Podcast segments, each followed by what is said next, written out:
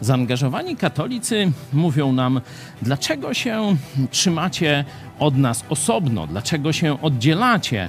Przecież wierzymy w tego samego Jezusa. Mówią tak do protestantów. Ale drodzy katolicy, mam dla was challenge. Dlaczego nie powiecie tego samego, na przykład do Świadków Jehowy albo Mormonów? Za chwilę o tym porozmawiamy więcej.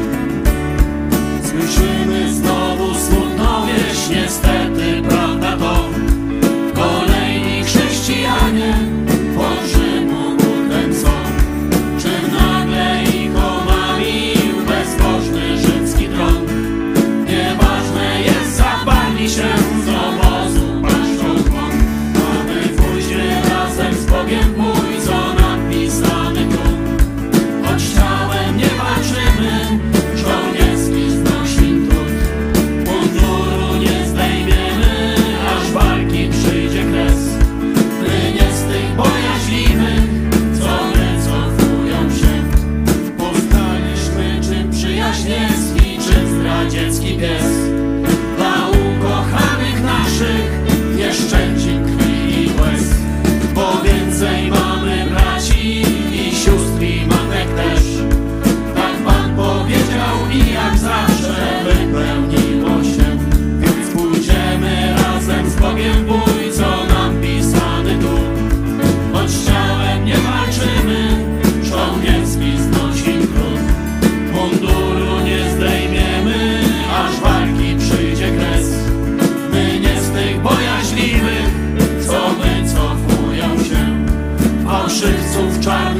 pyskach nie braknie nigdy tu, co prostą Ewangelię zamienią w diabli skrót.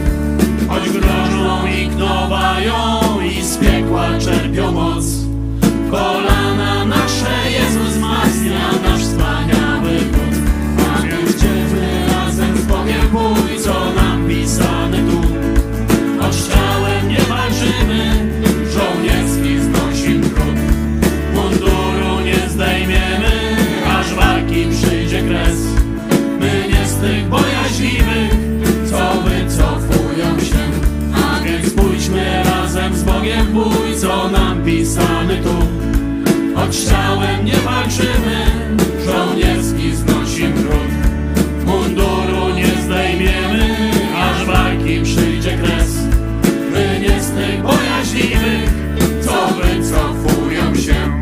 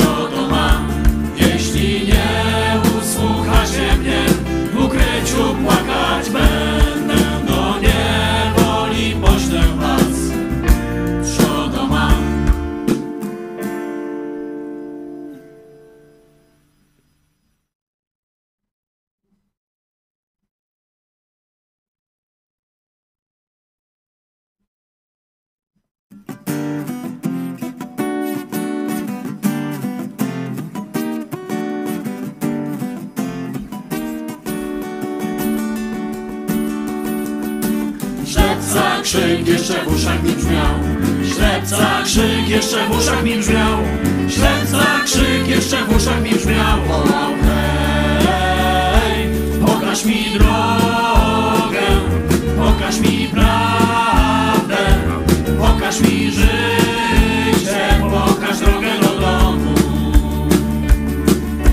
Ulicznik za mną krzyczał co sił, ulicznik za mną krzyczał co sił. Ulicznik za mną krzyczał co sił, krzyczał hej, pokaż mi drogę, pokaż mi prawdę, pokaż mi życie.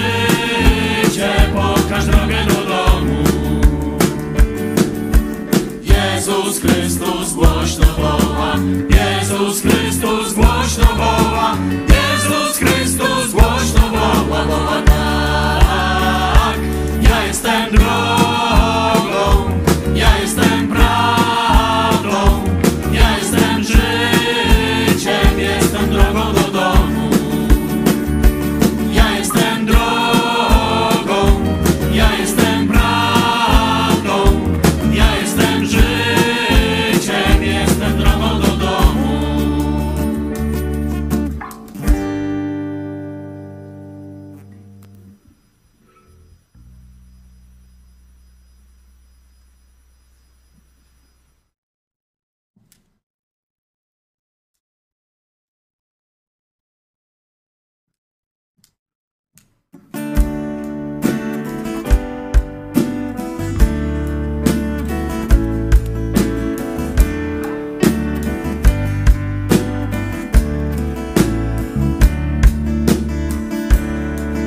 Niech za Jezusem stanie, to żołnierz Jego jest. Podnieśli w górę sztandar, nie padnie ono, nie. Wiktorie będą z nami, gdy wozem naszym Bóg. Aż wróg nasz pokonany, do Jego padnie nóg. Niech za Jezusem stanie, kto z Niego siłę ma. Nie miecza posiadanie, lecz Pan zwycięstwo da. Przyjdziemy zbroję pełną, błagajmy Pana chwał. Gdy tam, gdzie Go zawezwał, Chrystusa żołnierz stał. Więc za Jezusem stańmy, trud walki krótka rzecz. Dziś ręk oręża z nami, zaś jutro chwały śpiew. Ten, kto zwycięzcą będzie, sam król obiecał to. Koronę życia weźmie, poniesie wieczność ją. Poniesie wieczność ją.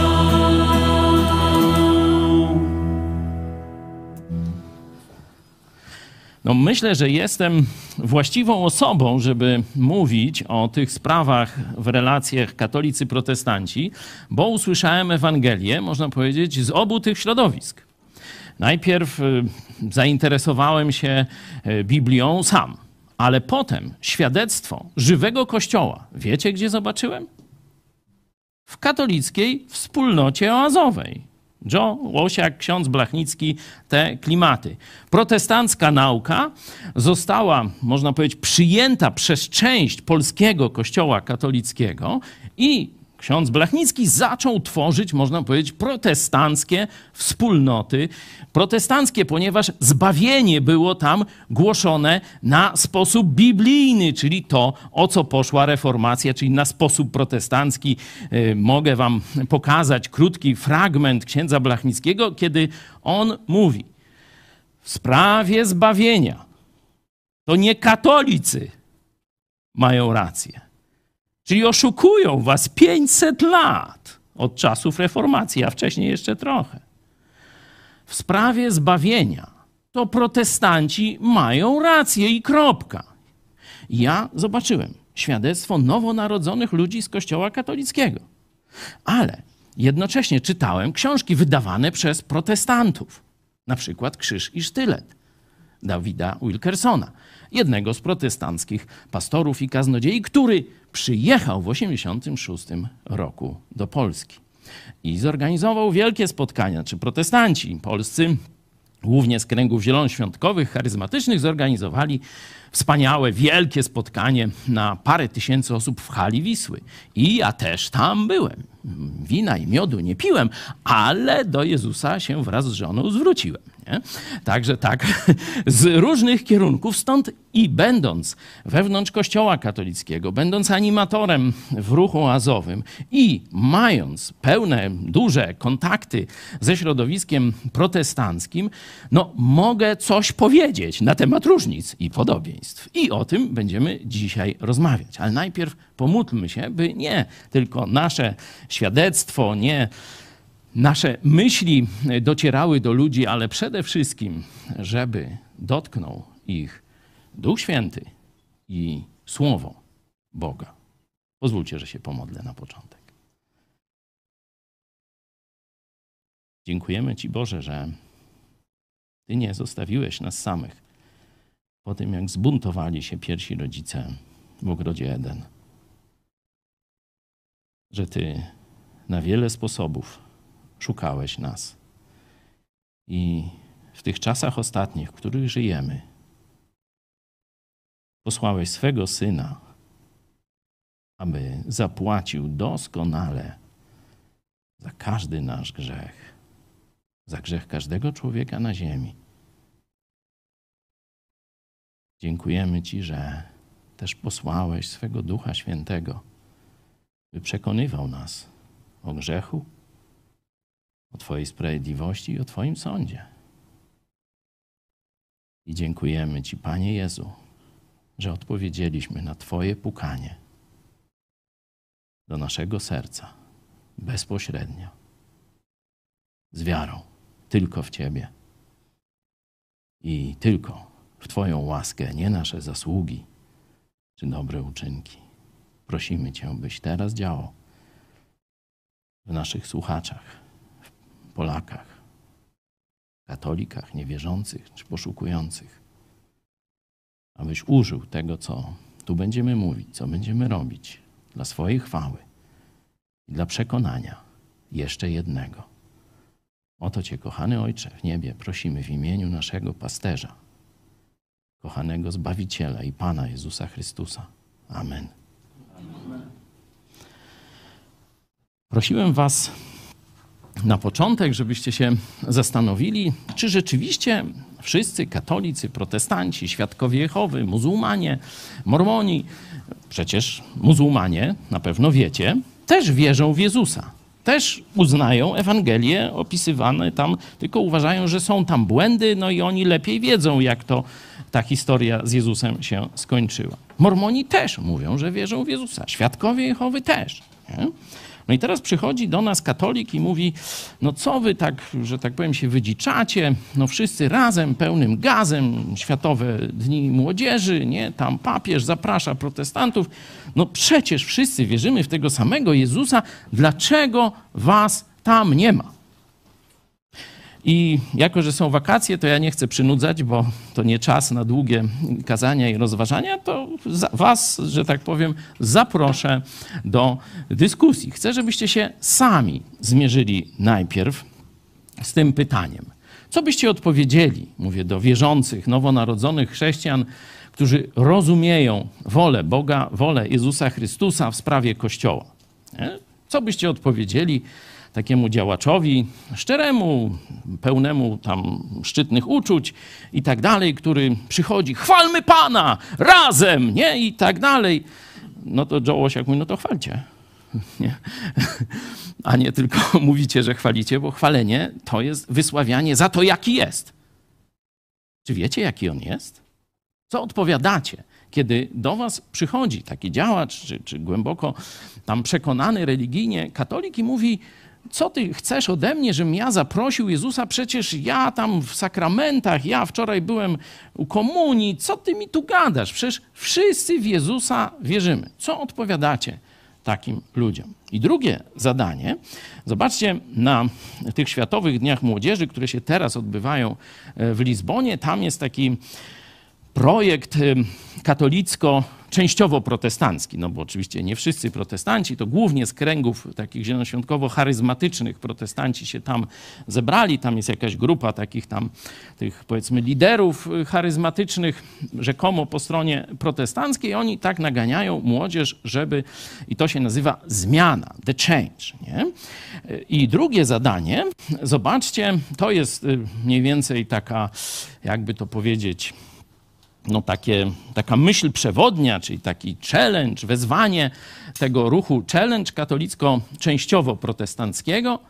Dołącz do nas podczas tego przekształcającego, uwielbieniowego i ewangelizacyjnego wydarzenia, gdzie my, katolicy i protestanci, razem zapalimy płomień wiary, zjednoczymy ciało Chrystusa i przyniesiemy przesłanie Ewangelii do każdego człowieka. Znajcie kłamstwa w tym krótkim przesłaniu. A ci z was, tu oczywiście pastor Machała może z wami dyskutować na czacie. Mamy grupy biblijne w Polsce i za granicą. Witamy też Polonię, tu z U S A i tu, i tam w Stanach, może już tam powstawali. Witamy oczywiście wszystkich naszych widzów, Polonię europejską również. Nie wiem, czy mamy Polonię afrykańską. Mamy australijską, na pewno wśród naszych widzów z R P A też nas oglądają. No to można i afrykańską też przywitać. W Azji nie wiem, ale był tu kiedyś, świadectwo złożył też z Azji, z jakiegoś Bangkoku czy skądś nasz brat w Chrystusie. Także jeśli ktoś w Azji nas ogląda, też bardzo serdecznie pozdrawiam. Ja teraz poproszę was o pracę w grupach albo na naszych mediach społecznościowych, jeśli chcesz się tam podłączyć kiedyś w przyszłości, to, bo teraz no to w trakcie nie będziemy tu robić zmian, to napisz do nas albo tu do Pawła, pastora Pawła Machały na czacie, albo na kontakt małpa megakościół kropka pl. Kontakt małpa megakościół kropka pl. I my się z tobą skontaktujemy bardzo chętnie. Także teraz jesteśmy już w grupach w różnych miastach, we Wrocławiu, w Olsztynie, w Krakowie i tak dalej, i tak dalej, także wśród Polonii. Także w tych grupach te dwa zadania. Co odpowiadacie katolikowi, który mówi, ale przecież wierzymy w tego samego Jezusa, a potem mam nadzieję, że trochę czasu wam zostanie, bo z tym pierwszym pytaniem na co dzień macie do czynienia. Jakie błędy, jakie kłamstwa widzicie w tym katolicko-częściowo-protestanckim przesłaniu z tego ruchu czy, czy wydarzenia The Change na Światowym, Światowych Dniach Młodzieży w Lizbonie? Tym z was z kolei, którzy no nie są w żadnej grupie, pokażę teraz no, taki nasz materiał. Mam nadzieję, że też wam się spodoba, kiedy idziemy po wolność przez Polskę. Także widzimy się za niespełna siedem minut. Jest i Madzia. Dała radę wszystkim objąć.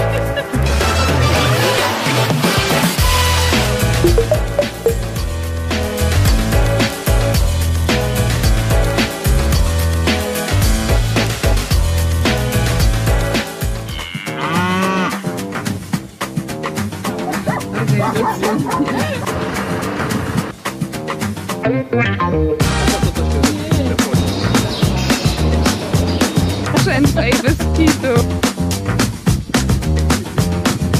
Mój program wyborczy jest prosty. Wolność dla wszystkich Polaków. Aby zróbmy kurnie wszędzie. Dokładnie, aby każdy mógł żyć po swojemu. Ja nie zamierzam nikomu narzucać, z kim ma spać, co ma mówić, co ma myśleć, do którego kościoła ma chodzić, czy ma nie chodzić do żadnego, co ma uprawiać, czy świnie chce sobie, czy wielbłąda na swojej gospodarce. My chcemy, żeby Polska była tu w Europie, znowu tak jak w czasach Złotego Wieku, potęgą wolności.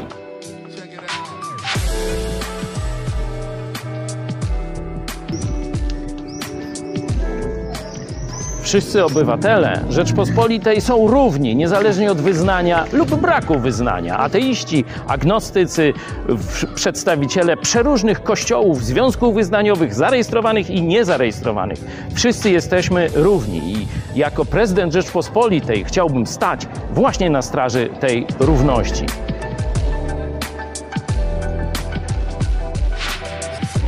Potrzebujemy zjednoczyć się. Potrzebujemy Ciebie. Ja sam, Ty sam z tych dybów się nie wyzwolimy. Tylko razem możemy zrzucić to jarzmo. Żeby Polska nie była podzielona, tylko żeby jednak wszyscy byli jednością. Żeby nawet nie to, żeby wszyscy myśleli tak samo, tylko że można było móc o tym rozmawiać w taki cywilizowany sposób. Gdzie nie pojedziemy? Mazowsze, Kurpie, Podlasie, Warmia, Mazury. Wszędzie jest pięknie. Bóg nam dał naprawdę cudowne miejsce na ziemi. A ludzie smutni, przygnębieni, niektórzy wkurzeni, prawie wszyscy z problemami, biedni i tak dalej, i tak dalej. No o czym to świadczy? No nie wina to Boga, bo dał nam super miejsce. Inaczej mówiąc, Polacy, żeby byli szczęśliwi, muszą mieć dobrego gospodarza. Musimy dochować się w Polsce klasy ludzi, którzy będą dobrze zarządzać swoim domem, firmą, gospodarstwem i tak dalej. I dopiero tacy powinni dostawać coraz większą odpowiedzialność za państwo.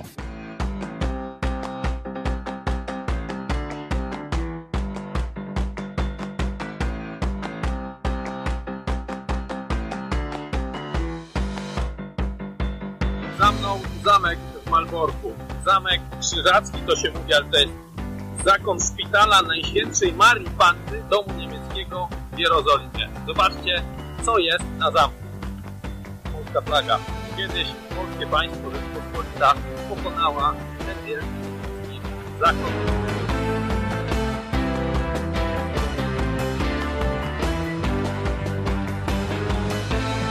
Witam Państwa. Wczoraj byliśmy na Warmii i Mazurach, dzisiaj na Pomorzu.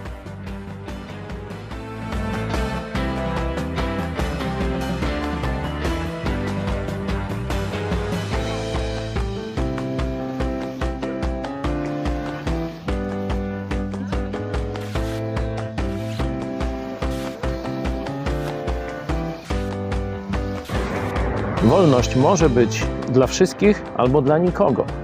Nie może być tak, że wolność jest dla niektórych albo dla większości. Wolność musi być dla każdego.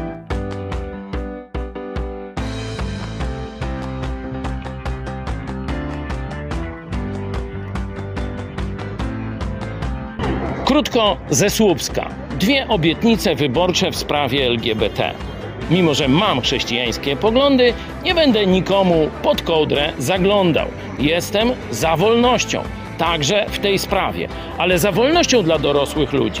Od dzieci wara. Dzieci mają wychowywać rodzice, nie szkoła, nie organizacje pozarządowe, tylko rodzice. Także bez zgody rodziców, żadnej propagandy, takiej, śmakiej czy innej.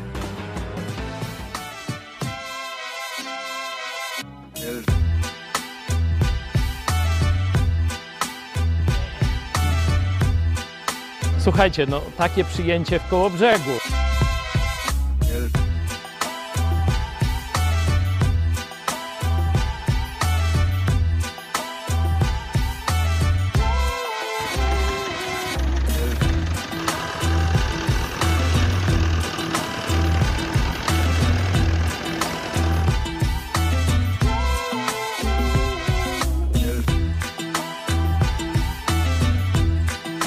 Okradają nas.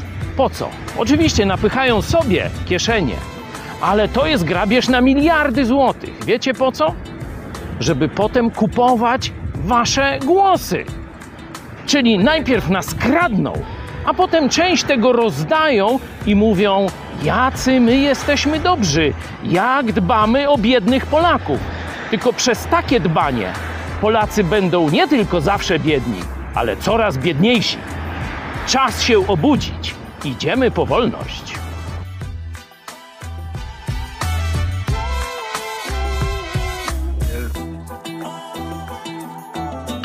A, filmik nagrywam.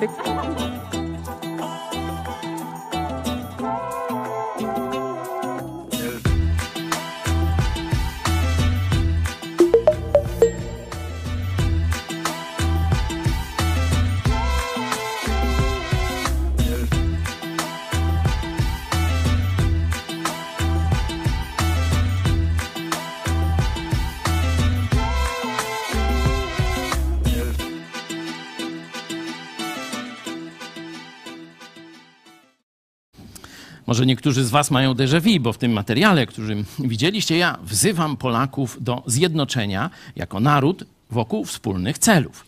A tu mówimy, że w sprawach prawdy o zbawieniu nie ma zgody między Polakami, między Polakami katolikami, Polakami protestantami. Oczywiście nie dotyczy to tylko katolików i nie można tej zgody pozorować. Otóż wyobraźcie sobie, że jedziemy autobusem i tam są katolicy, Żydzi, muzułmanie i powiedzmy prawosławni, niewierzący, ateiści też są i paru protestantów. I teraz autobus, że tak powiem, przejeżdża gdzieś przez stary, tam zbutwiały most i jedno koło mu wpada w dziurę. Jak go wyciągniemy? Najpierw próbują muzułmanie, nie? Ale było ich trzech, nie dali rady.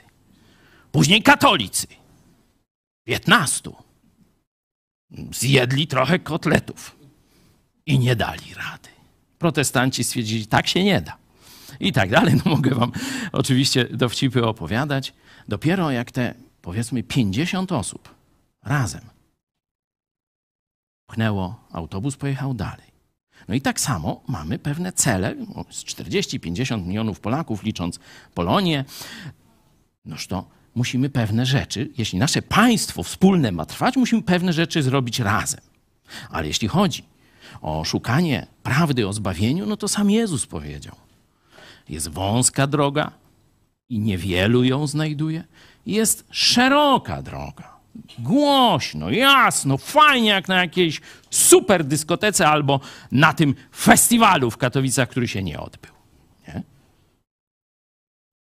No i nie można być na jednej i drugiej drodze razem. Ksiądz Blachnicki, na którego już się powołałem. Zobaczcie króciutko, kilkanaście sekund, jak jasno, bez zbędnych jakichś tam wycieczek, ozdobników ujął sprawę. Jeżeli protestanci tak mocno bronią nauki o darmowości zbawienia przez wiarę, to oczywiście jest to nauka słuszna, biblijna i my katolicy nie możemy głosić innej nauki. No i cóż dodać?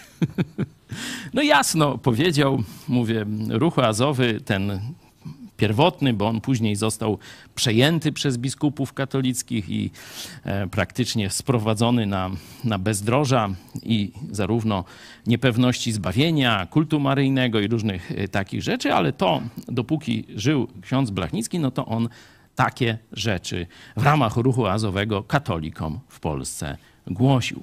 Po prostu protestanckie prawdy w ramach tam oazowego ruchu. No.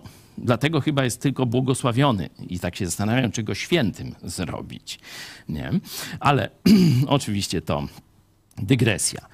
Prosiłem was, żebyście przedyskutowali temat. Pierwszy jest dość prosty, oczywisty, czyli co odpowiadacie z tym pytaniem? Wielokrotnie na pewno na ulicy, w domuście się zetknęli.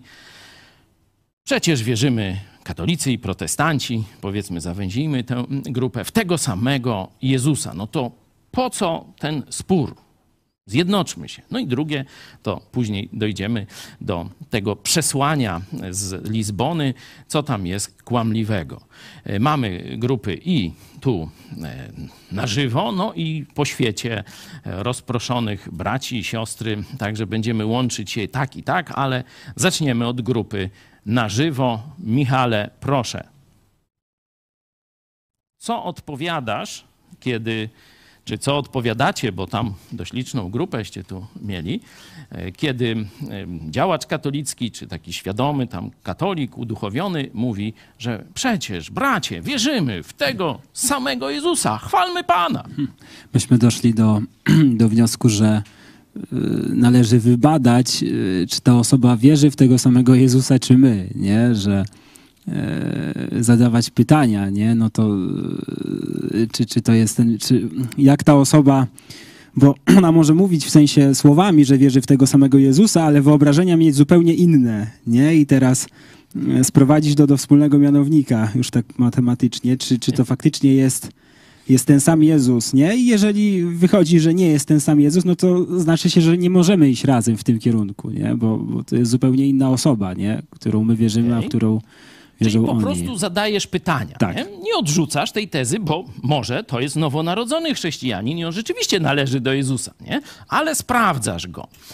Inna grupa. Marcin, co u was na to pytanie? Jakie odpowiedzi padły? Znaczy, u nas było odpowiedzi kilka. Ja może powiem o takiej, takim aspekcie, który jest dla mnie bardziej osobisty. Mnie nikt nigdy nie zapytał z katolików wierzących, dlaczego razem, przecież razem wierzymy w tego samego Jezusa. Zawsze słyszałem coś innego, że przecież wierzymy w tego samego Boga. I w domyśle, to z innych źródeł już wiem, zresztą z rozmów również, że to już jest pewne podejście właśnie do muzułmanów i innych monoteistów, że przecież jest jeden Bóg, wszyscy wierzymy, że jest jeden Bóg, wierzymy więc w tego samego Boga. No i ja wtedy odpowiadam, no ale jak to? Przecież mój Bóg ma syna, a ich Bóg nie ma syna, a podobno wy wierzycie w tego samego, co oni. Więc tutaj jest pewna sprzeczność. No. Dzięki. Tak, ale tu w tym, tym katolicko-protestanckim spotkaniu The Change, no to raczej tu oni mówią o Jezusie, zresztą widzicie ciało Chrystusa, także tu, tu ewidentnie jest ta jedność, rzekomo w ramach kręgu jedność i rzekoma i krąg też rzekomo chrześcijański. Może, może dzięki, chyba że jeszcze, proszę. Okej, okay, to jeszcze może inna odpowiedź też wybrzmiała u nas w grupie. Właśnie w przypadku katolików i protestantów, którzy no jedni i drudzy twierdzą, że wierzymy w tego samego Chrystusa. No właśnie znowu zadawanie pytań, tak jak w poprzedniej grupie, ale na zasadzie takiej, że my wiemy, wierzymy, że dla nas to, co zrobił Chrystus, wystarczy. A wy wierzycie, że nie wystarczy. Czy to na pewno jest ten sam Jezus, nie? Mhm. Dzięki. To się przenieśmy, że tak powiem, w świat. Któraś z grup biblijnych chciałaby zabrać głos na to pierwsze jeszcze pytanie? Czyli wierzymy w tego samego Jezusa? No, u nas podobnie były stwierdzenia. Pierwsze co, no to zapytuję o to, jak trafić do nieba takiego katolika. No przeważnie nawet nie wie do końca. No i konfrontuję to z postanowieniami Soboru Trydenckiego. No, no nie idzie tego pogodzić, choćby nie wiem co. I drugi aspekt to aspekt transubstancjacji. No niestety no nie wierzymy w to, że się obecnie opiera Jezusa, także nie idzie tego pogodzić. Mhm. Grupa Koszalin, no wyszczeliliście z grubej rury, co przeciętny katolik wie o Soborze Trydenckim, nie? No oczywiście, no powiedzmy, że mamy z tym działaczem katolickim, to on może już coś słyszał dla naszych widzów. Dekret o usprawiedliwieniu Soboru Trydenckiego to jest odpowiedź na reformację, czyli kiedy ksiądz doktor teologii katolickiej Marcin Luther odkrył, że przecież w Biblii w sposób jasny, zrozumiały i w liście do Rzymian, to jego takie kluczowe pierwsze dzieło, i w liście do Galacjan jest jasno, że sprawiedliwość, czyli to, żeby być niewinnym w oczach Boga, sprawiedliwy w oczach Boga, jest tylko przez wiarę w Chrystusa. Nie? No to oni zwołali sobór, żeby nad tym deliberować. No i deliberowali tam parę lat, a potem urodzili taki dokument dogmatyczny, który obowiązuje do dziś każdego katolika. I zobaczcie, tu jest jeden z kanonów, czyli takich podsumowań, nie? Czyli co jest herezją według Kościoła rzymskokatolickiego, a bardziej według religii rzymskokatolickiej już od tego momentu, bo z Kościołem Jezusa w tym momencie to już nie ma nic wspólnego. Jeśli ktoś twierdzi, że wiara usprawiedliwiająca jest tylko ufnością w miłosierdzie Boga, który odpuszcza grzechy ze względu na Chrystusa, albo że ta ufność jest jedynym źródłem usprawiedliwienia, niech będzie wyłączony. Nie? To i znaczy stos w tym czasie, nie? Śmierć dla tych, którzy by tak się ośmielili wierzyć. Nie? Dzisiaj katolicy, ci działacze mówią, że oni o tak wierzą. No jak wierzysz? No to jesteś heretykiem według Kościoła katolickiego. No to albo zbierzcie się tam i wyrzućcie ten fałszywy dogmat, nie? No albo przestań być katolikiem, bo inaczej jesteś jak masz dwa umy, nie? Ukraińcy mnie rozumieją, nie? Bo to taki język naszej młodości niestety, nie? Jak jest po ukraińsku rozum? Rozum. No, czyli bardziej tu się lepiej my rozumiemy, no. A nas tak chcieli do tego ruskiego kotła wszystkich razem wrzucić, nie? To jest dwa rozumy, no bo raz, że nie możemy ufać tylko Chrystusowi co do usprawiedliwienia, czyli zbawienia, no a raz my, protestanci, kiedy głosimy Ewangelię, mówimy, że tylko przez zaufanie Chrystusowi, tylko z Jego łaski, nie z naszych uczynków, żadne tam sakramenty, zasługi, chodzenie do kościoła, to nie ma nic do rzeczy. No nie da się tego w żaden sposób pogodzić. Czy jeszcze, to wyjaśniłem ten Sobór Trydencki, od tego czasu Kościół rzymskokatolicki nie jest kościołem chrześcijańskim. Jest przeklęty, tak jak to apostoł Paweł powiedział w swoim liście do Galacjan, do kościołów Galacji, to taka część dzisiejszej Turcji. I tam powiedział, że jeśli ktoś przyjdzie i będzie głosił inną Ewangelię od tej, że sprawiedliwość w oczach Boga jest tylko przez zaufanie Chrystusowi, niech będzie przeklęty. Nie? Sobór mówi, że to my, protestanci, jesteśmy przeklęci. Apostoł Paweł mówi, że Kościół katolicki, który tak głosi, jest przeklęty. Jak chcesz wierzyć, to już twoja sprawa. Dla mnie wybór jest oczywisty. Słowo człowieka, słowo Boga. Nie? To był Koszalin. Prosimy następną grupę biblijną. Kto się zgłasza? Witajcie. Krosno. Grupa Krosno. My uważamy, myśmy tak, tak się tutaj to, to trochę porozmawiali, no i, no i tak, no jedna rzecz, że ten Jezus, którego głoszą katolicy, to jest taki Jezus, który bez, bez matki to, to tak raczej nie bardzo, nie bardzo wie, co, co robić. No druga rzecz, no jak się, jak się tak pododaje różne, różne święta, no to też, też można mieć wątpliwości, kto jest, kto jest godzien większej czci, ale nawet jeżeli, jeżeli ktoś te, te dwie rzeczy, że tak powiem, no, rozstrzygnie właściwie, to pozostaje coś, czego każdy katolik jest uczony. Ja pamiętam taki obrazek, który był w, w katechizmie, z którego się uczyłem w podstawówce.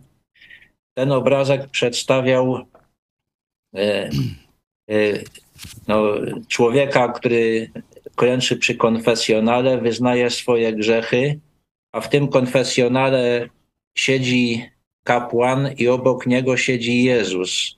I oni razem, razem tych, y, tych grzechów słuchają. I ten obraz miał, miał nauczyć czegoś takiego, że w katolicyzmie wierzy się w takiego Jezusa, który ustanowił święty stan kapłański i poprzez ten, ten stan udziela, udziela łaski i poprzez, poprzez ten stan człowiek kontaktuje się no, z, z, tym, z tym Jezusem. I jeżeli, jeżeli ktoś jest, jest katolikiem, no to jest zobowiązany w takiego Jezusa wierzyć, bo bo on nawet nie ma, nie ma żadnej kompetencji do tego, do tego żeby, żeby ustalać, w co wierzyć powinien, no bo on nie ma żadnych święceń, więc nic nie może wiedzieć. No, to tyle od nas. Jest i koniec. No. Czy jeszcze któraś z grup biblijnych chciałaby głos zabrać w sprawie pierwszego pytania? Tak, tak, witamy z Trójmiasta i okolic.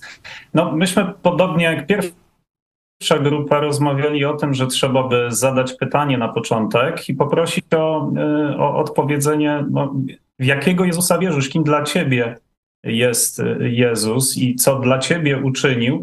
No, te pytania i późniejsze odpowiedzi miałyby zmierzać do określenia, czy ten katolik wierzy faktycznie w tego Jezusa, co my, czy może w Jezusa eucharystycznego, a być może w Jezusa, który ciągle wisi na krzyżu. Tutaj też była dyskusja nad tym, dlaczego w kościołach katolickich no, Jezus ciągle na krzyżu wisi. I tak sobie tłumaczyliśmy to tym, że przecież w kościele katolickim wierzy się, że msza święta to jest ofiara, czyli podczas każdej mszy świętej no, Jezus ponownie składa ofiarę za nasze grzechy, a więc to, że on wisi na krzyżu, to jest taką logiczną konsekwencją, że on podczas każdej mszy poświęca się, ofiaruje, cierpi, jest ciągle krzyżowany, więc no, to chcielibyśmy ustalić. I Jeszcze muszę dodać, bo wczoraj przechodziłem obok jednego z kościołów w naszym mieście i tak mam taki zwyczaj zerkania na gazetki, te, te takie ogłoszenia. To ja nie przypominam sobie, żebym widział jakieś wezwania do nawiązania relacji z Jezusem, jakieś takie chrystocentryczne treści.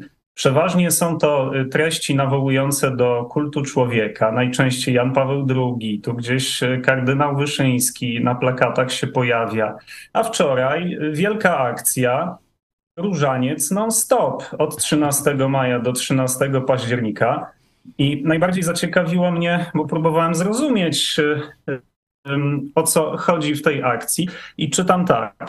Co minutę jedna osoba na świecie odmówi zdrowaś Maryjo, wzbudzając intencję wynagradzającą niepokalanemu sercu Maryi.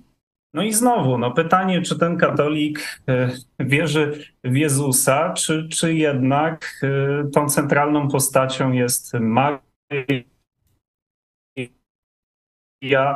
która oczekuje, że będziemy poprzez ten różaniec wzbudzać intencje wynagradzające jej niepokalanemu sercu. No ja szczerze mówiąc nawet nie rozumiem tego.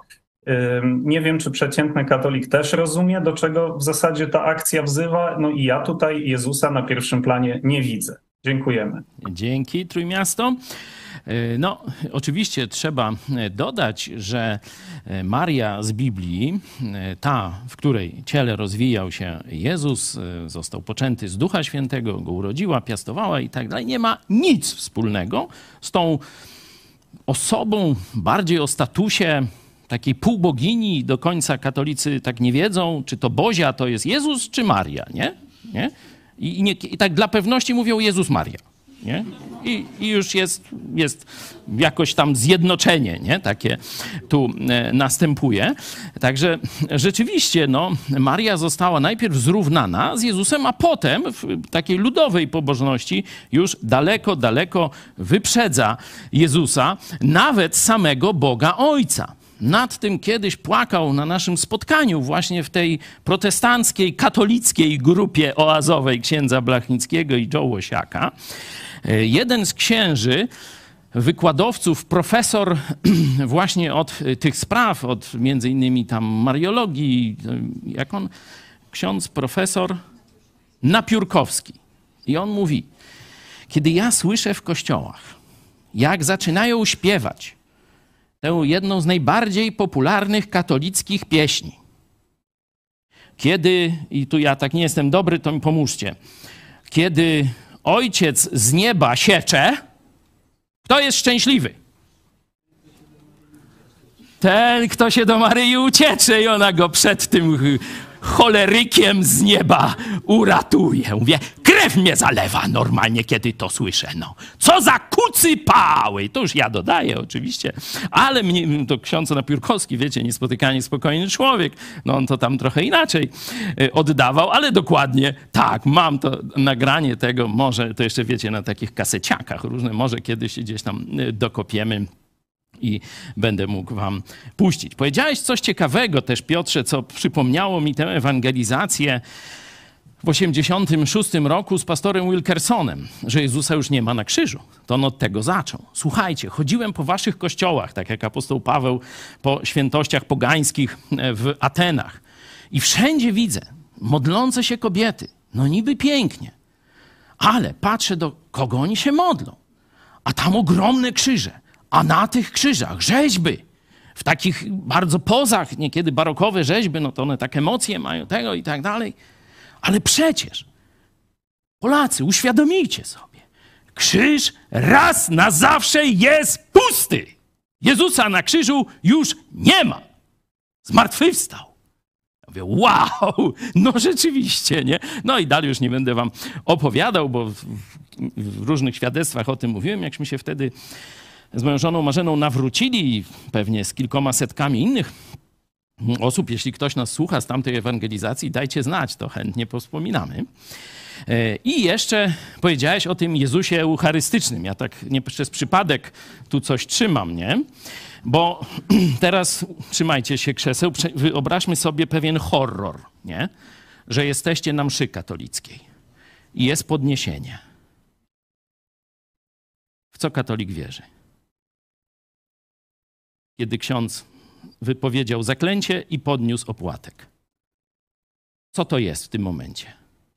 Albo jak pusty kościół i zamykają w, w skrzyneczce, światełko się świeci, każdy katolik klęka. Co to jest? Mówicie ciało Chrystusa. To jest cały Jezus według nauki katolickiej. Czyli poprawna katolicka odpowiedź to jest Jezus. Co mówi normalny człowiek? To jest opłatek. Woda i mąka. Może posolili trochę, nie wiem, jaka jest technologia, nie? Czyli katolik mówi, to jest Jezus, protestant mówi, to jest woda i mąka, opłatek. To jak? Wierzymy w tego samego Jezusa? Proste jak dwa razy dwa. C B D O. Jedziemy na Światowe Dni Młodzieży, niech nas Pan Bóg broni, nie? I prosiłem was o znalezienie kłamstw w tym exposé, nie? Tych katolików i rzekomych protestantów. To jeszcze raz przeczytam. Dołącz do nas podczas tego przekształcającego, uwielbieniowego i ewangelizacyjnego wydarzenia, gdzie my, katolicy i protestanci razem zapalimy płomień wiary, zjednoczymy ciało Chrystusa i przyniesiemy przesłanie Ewangelii do każdego człowieka. Proszę. Która grupa chciałaby zacząć? Czy tu, tutejsza, czy rozsiana po świecie? Proszę bardzo. Proszę. No to... Tylko po jednym kłamstwie, nie? Żeby nie zabrać całej puli. Aj, to teraz zawęziłeś i no. Nie wiem, które wybrać. Ale to może zrobię od końca, bo to już było wspomniane, no to można usystematyzować. Przyniesiemy przesłanie Ewangelii do każdego człowieka. No to już wcześniej wspomniawszy kanon dwunasty Soboru Trydenckiego, no widać wyraźnie, że i katolicy, i protestanci, że powiedzmy część protestantów, może wszyscy dzisiaj, wierzymy, czy wyznajemy, głosimy inną Ewangelię. No to jak możemy razem głosić niby jedną Ewangelię do każdego człowieka, skoro jednak wierzymy i głosimy różne? To jest oczywiste kłamstwo. Protestanci, protestanci i katolicy nie głoszą tej samej Ewangelii. Nie? Oczywiście może się zdarzyć, że niektórzy katolicy narodzą się na nowo i razem z protestantami będą głosić Ewangelię, która w myśl ich kościoła jest heretycka. Nie? I w drugą stronę też ktoś może być członkiem kościołów protestanckich, ale wierzyć na temat zbawienia po katolicku, że trzeba tam se zasłużyć, że trzeba wytrwać, różne takie katolickie tam, że chrzest jest konieczny do zbawienia. Część protestantów tak wierzy, nie? Moim zdaniem oni są bardziej katolikami, no to oni razem mogą taką Ewangelię, ale nie jest to Ewangelia z łaski, tylko przez zaufanie Chrystusowi. To jest oczywiste jak dwa razy dwa. Czyli katolicy i protestanci, głosząc różne Ewangelie, nie mogą razem Ewangelii zanieść każdemu człowiekowi na ziemi. Dzięki. Grupa pierwsza, kto dalej? No my dodamy, Grzegorz? My dodamy, że zjednoczeniem ciała Chrystusa są ludzie wierzący, a tutaj nie mamy pewności, że ci wszyscy katolicy i ci wszyscy, którzy się tam zbiorą na tym zebraniu, są ludźmi wierzącymi, więc nie mogą się zjednoczyć w ciału Chrystusa. Czyli tu można powiedzieć, są przynajmniej dwa kłamstwa, nie? Że tu cały Kościół katolicki i cały, wszystkie kościoły protestanckie to jest ciało Chrystusa. Nie? Ciało Chrystusa to są ci, którzy osobiście zawołali do Jezusa Chrystusa. Nie? Czyli to są nowonarodzeni chrześcijanie od czasu zesłania Ducha Świętego do czasu porwania Kościoła. To jest ta najszersza definicja ciała Chrystusa. I należą tam tylko nowonarodzone osoby, a nie członkowie jakiegoś kościoła protestanckiego, katolickiego czy innego. Czyli ty podkreślasz, czy wasza grupa to, że czym innym jest ciało Chrystusa niż tu w podtekście jest zdefiniowane, tak? Dobra. Jest w tym drugie kłamstwo, ale może to jakaś inna grupa jeszcze. Dzięki. Proszę, kto następny? To my nie grupowo, bo żeśmy tego nie robili, ale tak za grupę to, że tu jest jakieś wydarzenie, które coś przekształca, nie? Że to, to, co tam się dzieje, że niby ma coś spowodować, nie, nie spowoduje niczego. Nie? ta. No ale powiedzmy, że to jest nasza opinia, nie? Bardziej się skupmy na kłamstwach, które można udowodnić na podstawie Słowa Bożego, nie? Wprost można udowodnić. To, co pokazałem, ciało Chrystusa, to jest zbiór wszystkich nowonarodzonych chrześcijan od czasu zesłania Ducha Świętego do czasu porwania Kościoła i absolutnie to nie jest to samo, co członkowie Kościołów i tak dalej, i tak dalej. Nie? Jedźmy dalej. Może jakaś grupa z, z daleka do nas dołączy w, tych, w tej analizie tego challenge'u. Zmiana. Zapalenia płomienia wiary. No, protestanci wierzą, że wiara jest indywidualną decyzją podążania za Bogiem, a nie czynnością zbiorową. Mm-hmm. To jest ciekawe, nie? Zobaczcie, tak, indywidualna decyzja, no ale to jeszcze nie wyklucza, nie? Że, że tu katolicy i protestanci razem zapalimy ten płomień wiary, nie? Może ktoś tu pomoże jeszcze. Gdzie, by, gdzie to kłamstwo tego zdania tkwi?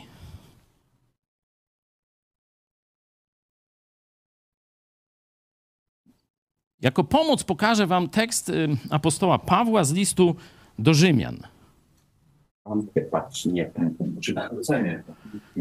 Mutujemy się. Wiara wtedy jest ze słuchania, a słuchanie przez Słowo Chrystusowe. Jak rodzi się wiara według Boga? Ze słuchania słowa Jezusa.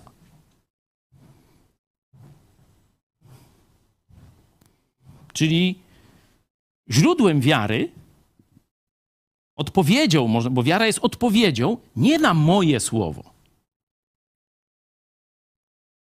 Czyli ja nie mogę, że tak powiem, wzbudzić w tobie wiary. Zapalimy! Po... To, to jeszcze normalnie Stalina se tam podpiszcie, nie? Wszyscy razem, koło dupki, hop do kubki i będzie, nie? Że to jest, zobaczcie, pewna, wróćmy tam, że to jest jakieś mm, przeniesienie akcentu na człowieka, na ludzi. Że to ludzie wy, wywołają to zapalenie wiary, tak?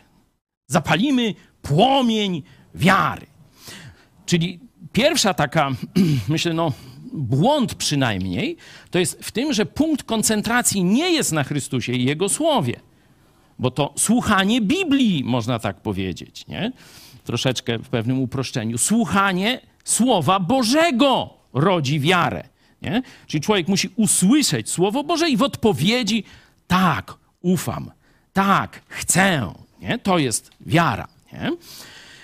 Yy, czyli pierwszy problem, no to to jest, że wszyscy razem jak komuniści, no zobaczcie, że papież komunista, no to i komunistyczne takie odezwy yy, robią, zapalimy płomień wiary, nie? No dobra, no tam może wybaczmy im ten, że tu za bardzo siebie postawili jako autorów tej wiary, nie? Że to oni pójdą, widzicie, rozumicie, napniemy się, zjemy tysiąc kotletów i wiarę zrodzimy, tu płomień i tak dalej, nie?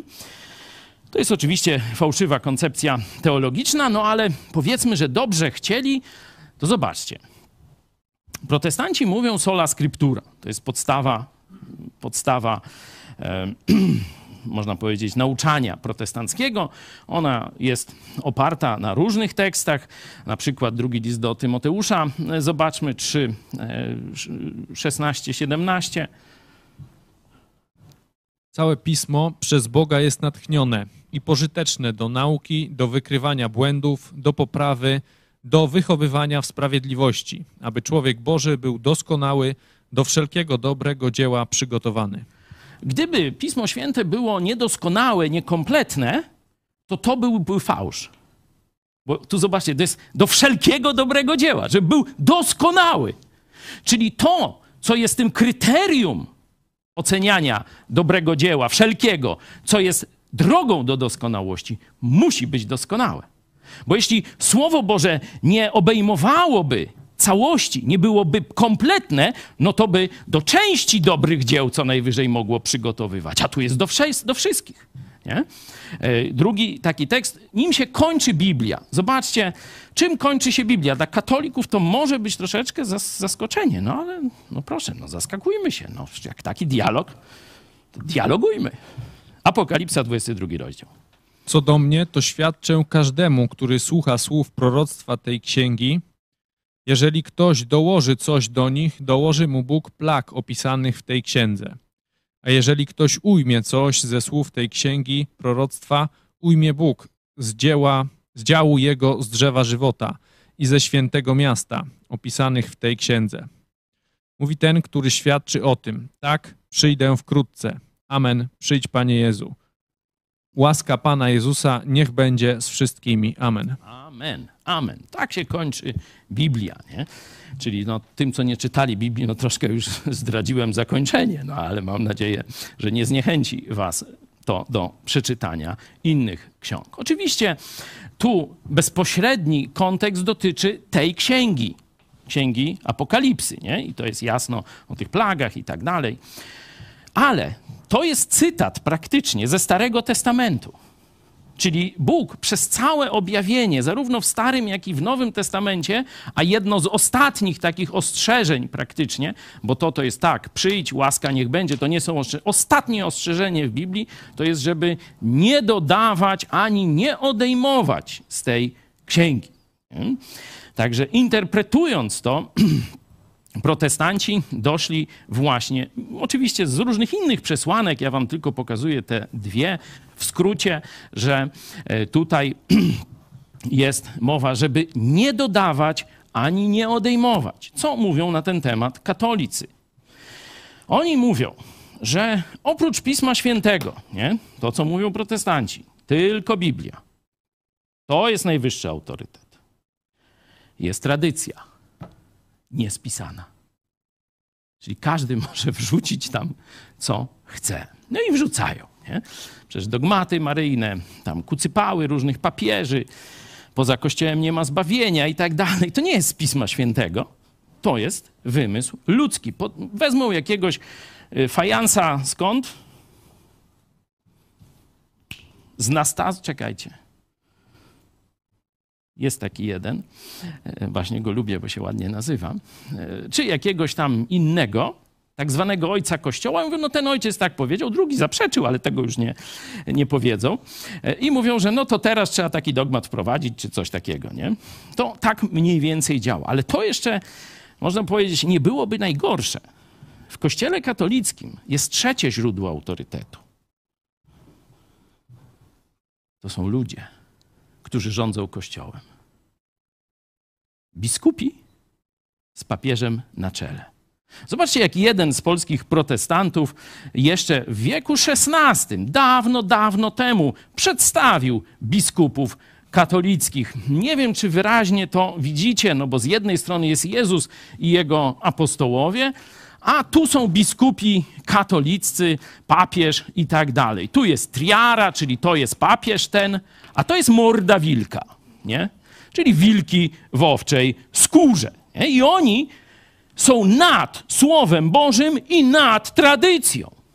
To się mówi Urząd Nauczycielski Kościoła. Otwórzcie sobie, drodzy katolicy, Biblię, żeby zobaczyć, jak to działa. Biblię.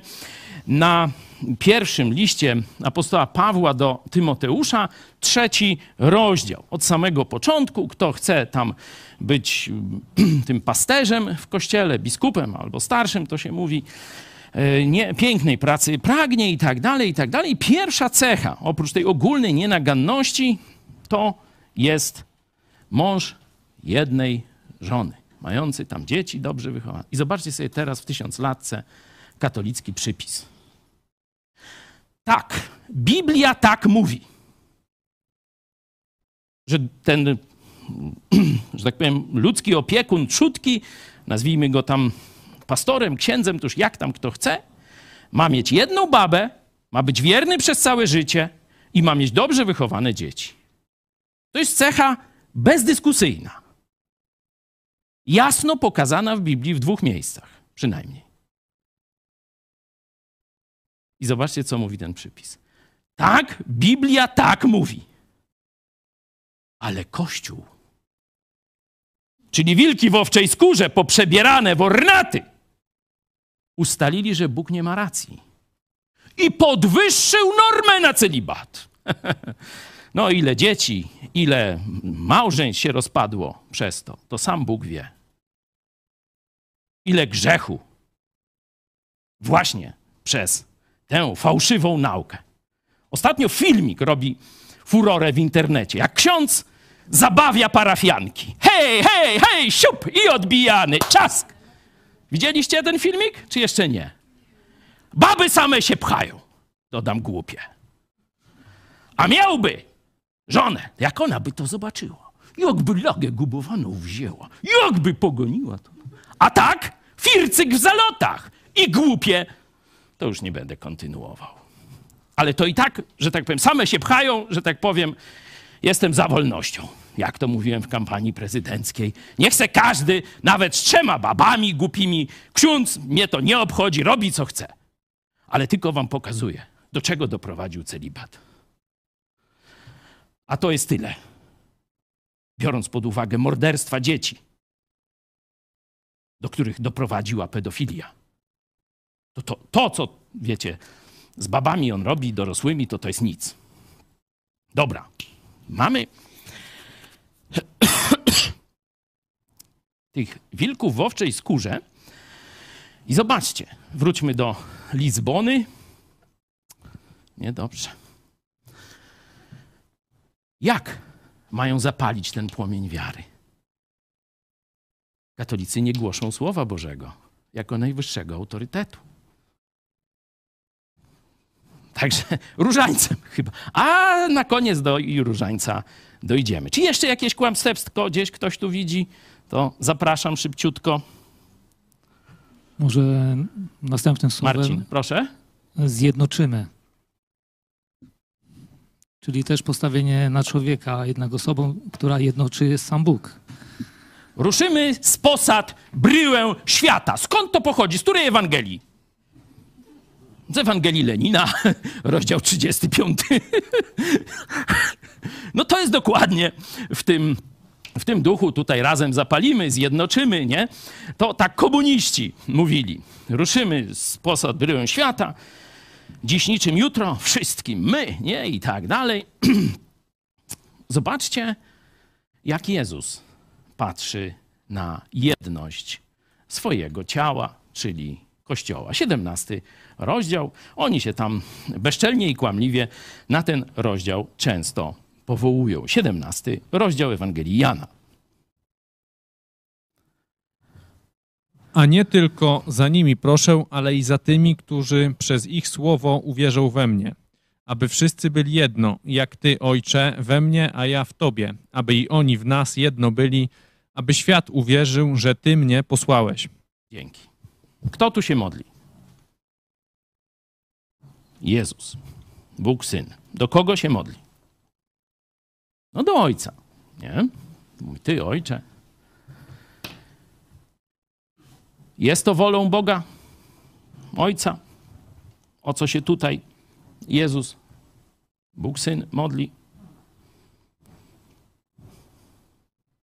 Oczywiście, że jest. No, Jezus tu na koniec swojego życia w ten sposób prosi się, prosi o uczniów i mówi, że zna wolę Ojca.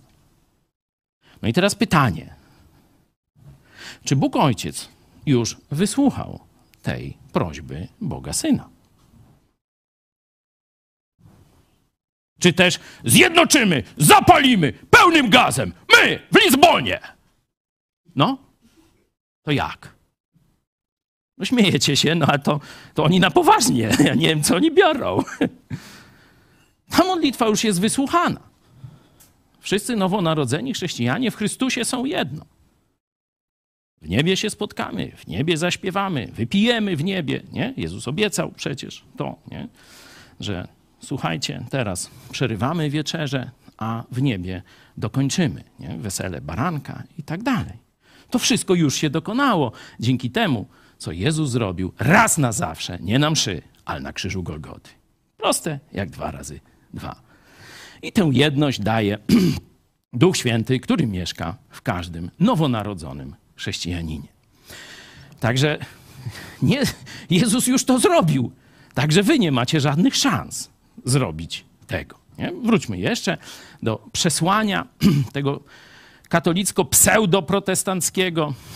Czy jeszcze widzicie jakieś kłamstwa?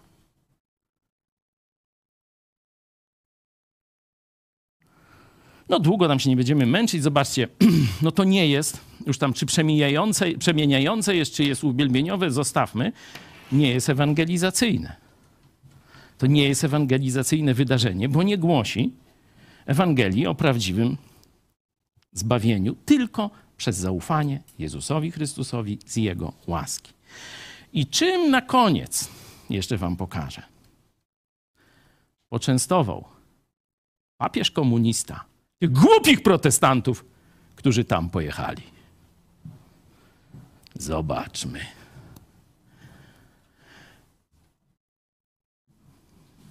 Proszę was, towarzysz papież, nie? Abyście towarzyszyli, towarzyszyli mi modlitwą w czasie podróży do Portugalii z okazji Światowego Dnia Młodzieży. Matce Bożej, jasnej gwieździe chrześcijańskiej drogi, zawierzam pielgrzymów Światowego Dnia Młodzieży i całą młodzież świata. No i co? Łyso wam, barany, którzyś ta tam pojechali? Łyso wam? Macie teraz bałwochwalcze zawierzenie was. Tyle jest współpracy z katolicyzmem. Tyle jest współpracy z papieżem i biskupami. Nie?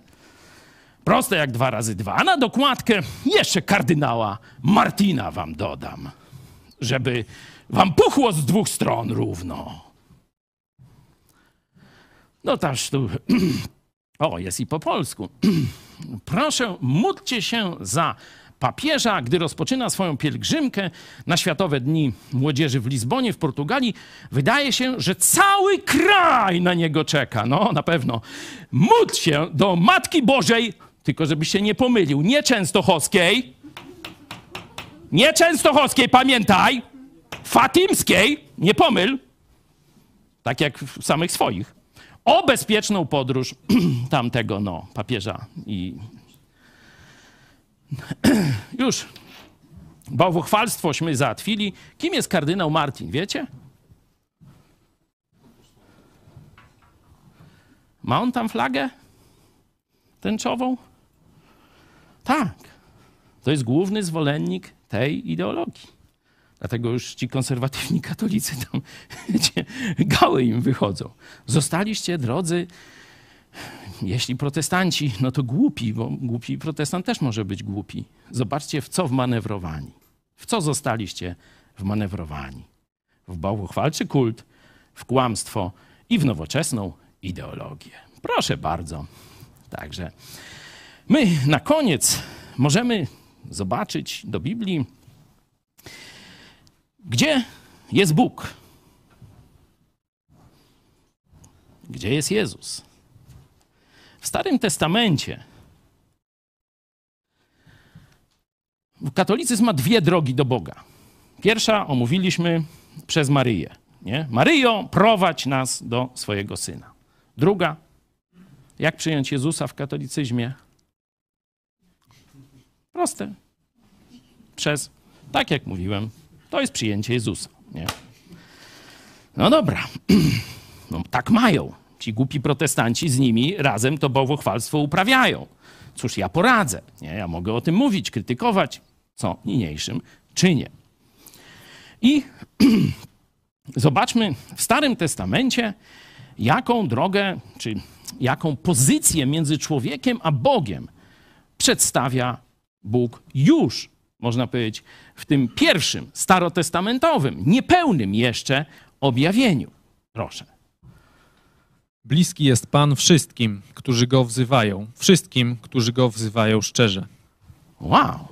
Zobaczcie, jeśli szukasz, wołasz do Boga szczerze, to gdzie jest Bóg? Jest blisko ciebie. I moja pierwsza modlitwa takiego kruszającego ateisty, to było: Boże, jeżeli jesteś, to spraw, żebym znalazł dziewczynę. No siedzi centralnie tu. Nie. No to mam dowód. To był pierwszy dla mnie dowód istnienia Boga. Nie? Oczywiście subiektywny, nikomu tego nie wciskam. Możecie w to nie wierzyć, nie ma to żadnego znaczenia. Ale sami zróbcie sobie ten test. Sami zawołajcie do Boga. On obiecał, że jeśli szczerze go wołasz, to on jest blisko. Oczywiście z tego są konsekwencje. On usłyszy, on da, on odpowie i tak dalej, i tak dalej. Kiedy apostoł Paweł z kolei na Areopagu tłumaczył już w czasach Nowego Testamentu, głosił Ewangelię i tłumaczył różne bałwochwalcze, fałszywe koncepcje o Bogu elicie greckiej. To zobaczcie, co powiedział. Żeby szukały Boga, czy go może nie wyczują i nie znajdą, bo przecież nie jest on daleko od każdego z nas. Albowiem w nim żyjemy i poruszamy się i jesteśmy, jak to i niektórzy z waszych poetów powiedzieli, z jego bowiem rodu jesteśmy. Zobaczcie, że to jest dokładnie to samo przesłanie, które było do Żydów w Starym Testamencie, że Bóg jest blisko. Jeśli go szukasz, to go znajdziesz. Jezus powiedział, szukajcie, a znajdziecie i tak dalej. Ale zobaczcie, co on tu jeszcze dodaje. Jak to niektórzy z waszych... On się na mądrość pogańską tu powołuje. Że część prawdy o Bogu pojawiało się już w ich literaturze, w ich filozoficzno-historyczno, tam powiedzmy, nie wiem, poetyckiej literaturze, bo tu nazywa go poetą. Nie?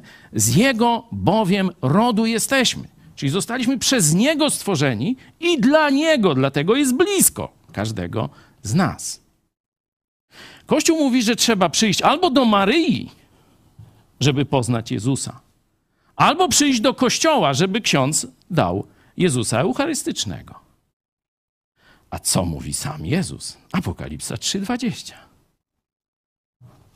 Oto stoję u drzwi i kołaczę. Jeśli ktoś usłyszy głos mój i otworzy drzwi, wstąpię do niego i będę z nim wieczerzał, a on ze mną.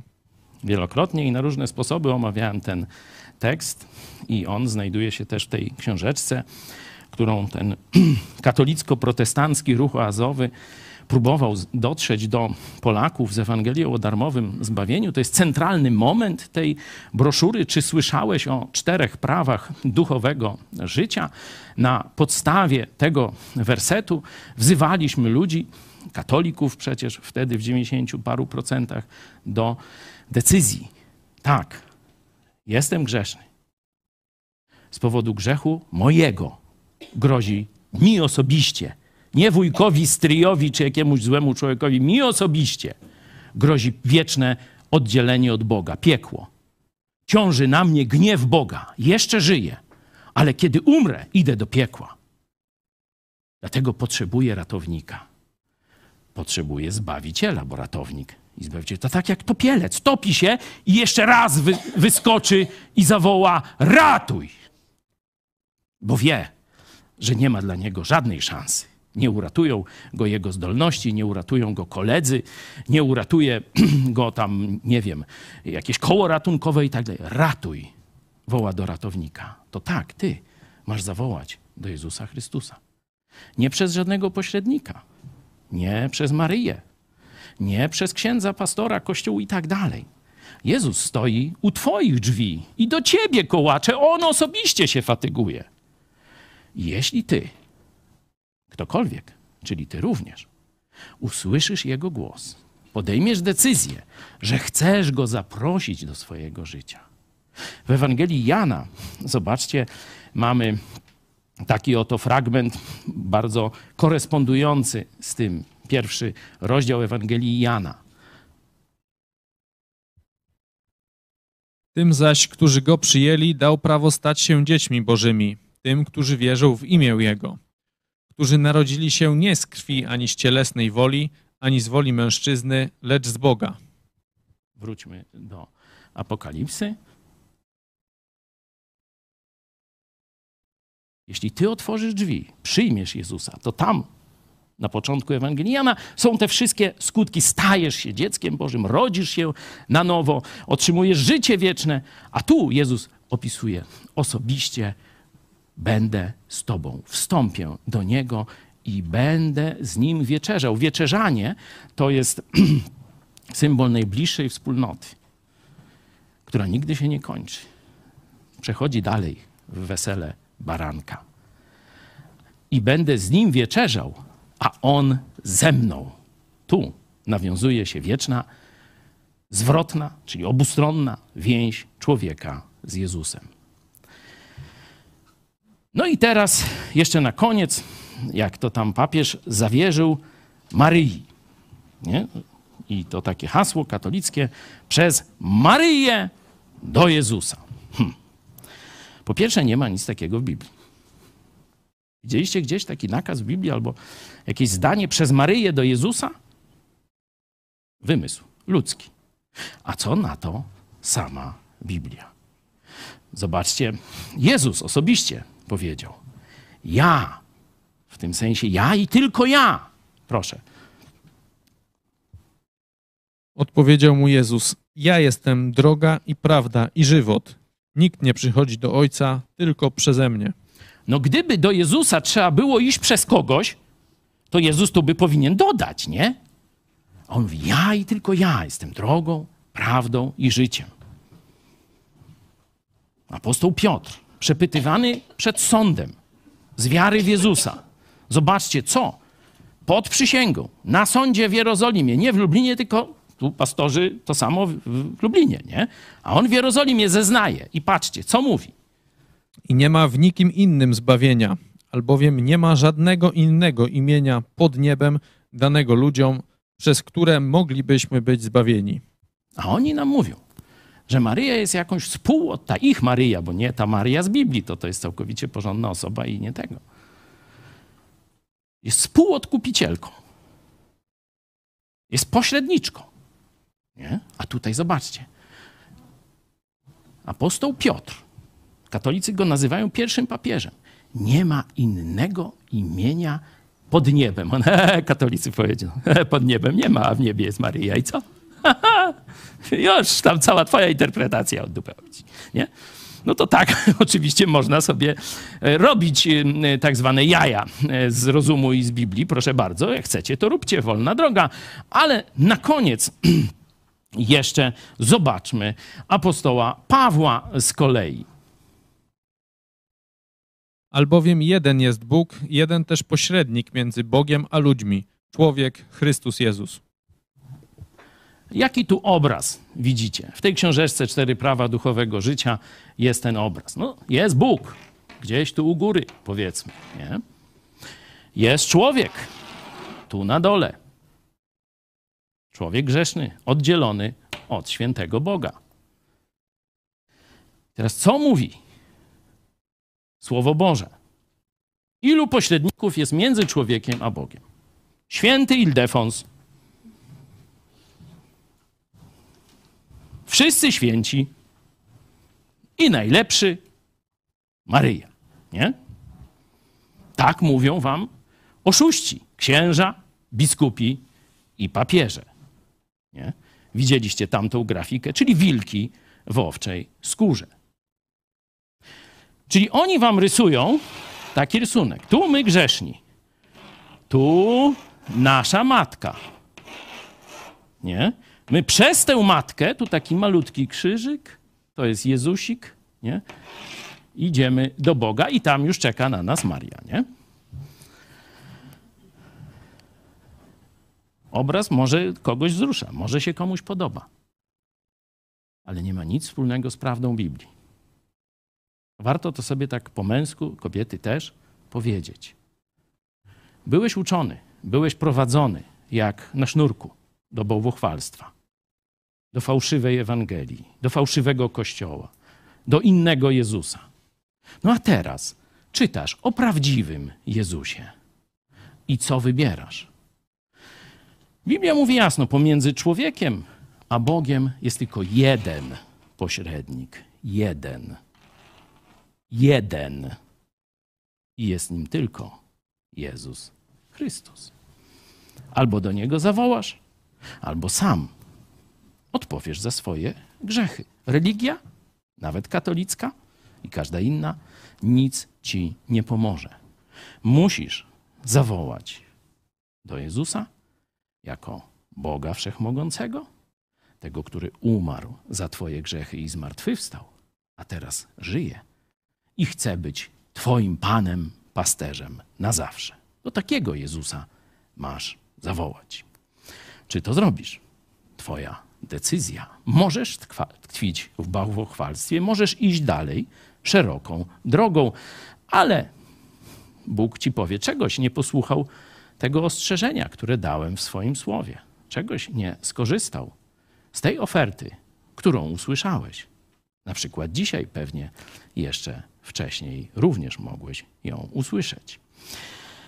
Będziemy powoli się żegnać, ale jeszcze zapytam pastora Pawła Machałę, co tam na czacie, bo nic nie docierało do nas z czatu, a też przecież spora grupa naszych widzów tam, myślę, że dość aktywnie uczestniczy. Tak, rzeczywiście jest sporo tutaj głosów i prowadzona jest dyskusja z jednym z uczestników czatu, bardzo żywa i, i nawet, nawet ciekawa. Nie było szczególnych myśli, chociaż takich odnoszących się do tego, co tutaj jest mowa, no właśnie wszystko to, co zauważają nasi widzowie, to zostało tu powiedziane. Ale cieszy to, że jest kilka osób, które są zupełnie nowe. Ja przynajmniej nie kojarzę nazwisk czy ników i skorzystam z okazji, przypomnę wam, że czekamy na was i bardzo lubimy rozmawiać na tematy wiary Jezusa. Jesteśmy po prostu do tego, żeby, żeby do nas dzwonić. Przypominam o tym. Pomyślcie w ten sposób. Dzięki. Dzięki. Yy... Tak mniej więcej około półtorej godziny trwa nasze spotkanie, no to już ten czas się zbliża do końca. Pozostawię was z takim, z piosenką i z wydarzeniem, bo Polska kiedyś, można powiedzieć, że w pewnym sensie szła już drogą biblijną. To był szesnasty złoty wiek. Tu na Lubelszczyźnie roiło się od szlachty protestanckiej i ród Firlejów, magnaci, też protestanci. I jeden z, jedna z ich potężniejszych twierdza, mieli ich kilka tu w okolicy, to Janowiec. I tam mieli też kaplicę. Dzisiaj tam umiejscowiono szambo. Nie? Czy myślicie, że w, na, w ruinach katolickiej kaplicy ktoś by umieścił szambo? Chyba nie. Ale w katolickiej Polsce to się tak robi. A pastorów, tak jakich jak ja, którzy mówią wam takie różne rzeczy, które są prawdziwe, możecie zweryfikować, czy w nauce Kościoła, czy w Biblii, chce się wsadzić do więzień. Tak, katoliccy biskupi rządzą w Polsce. Powiedzieli jasno, no gdyby papież, przepraszam, gdyby pastor Chojecki tak przynajmniej troszkę się w ten ekumenizm z nami zaangażował, to żadnych procesów, pastorze, by nie było. Sam dobrze o tym wiesz. Tak, wiem i mam was. Wolę płacić cenę za wierność Jezusowi, niż z wilkami w owczej skórze się zadawać. Nawet z rysiami w owczej skórze. Nie chcę. Nie? No i myśmy pojechali do tej twierdzy protestanckiego rodu Firlejów. Mieli nawet swoją chorągiew całą husarską. I śpiewaliśmy tam, w miejscu tej starej protestanckiej kaplicy, gdzie czterysta, trochę więcej lat temu modlili się nasi bracia w wierze i płacili cenę za bycie protestantami, czyli wiernymi Jezusowi w Polsce. Zapraszam was do oddania chwały Bogu w Janowcu.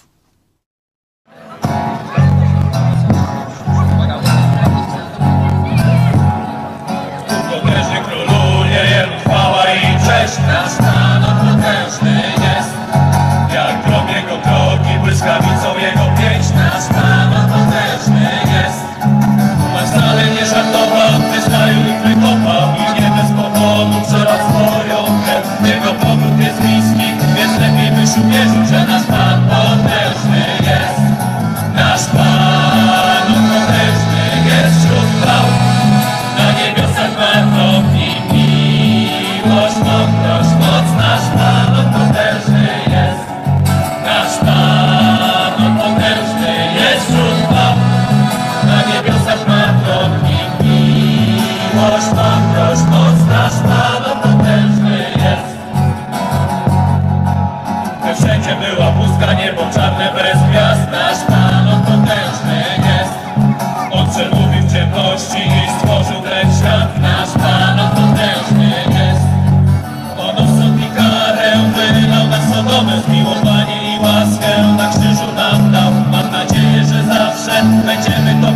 serce nasz Pan potężny jest.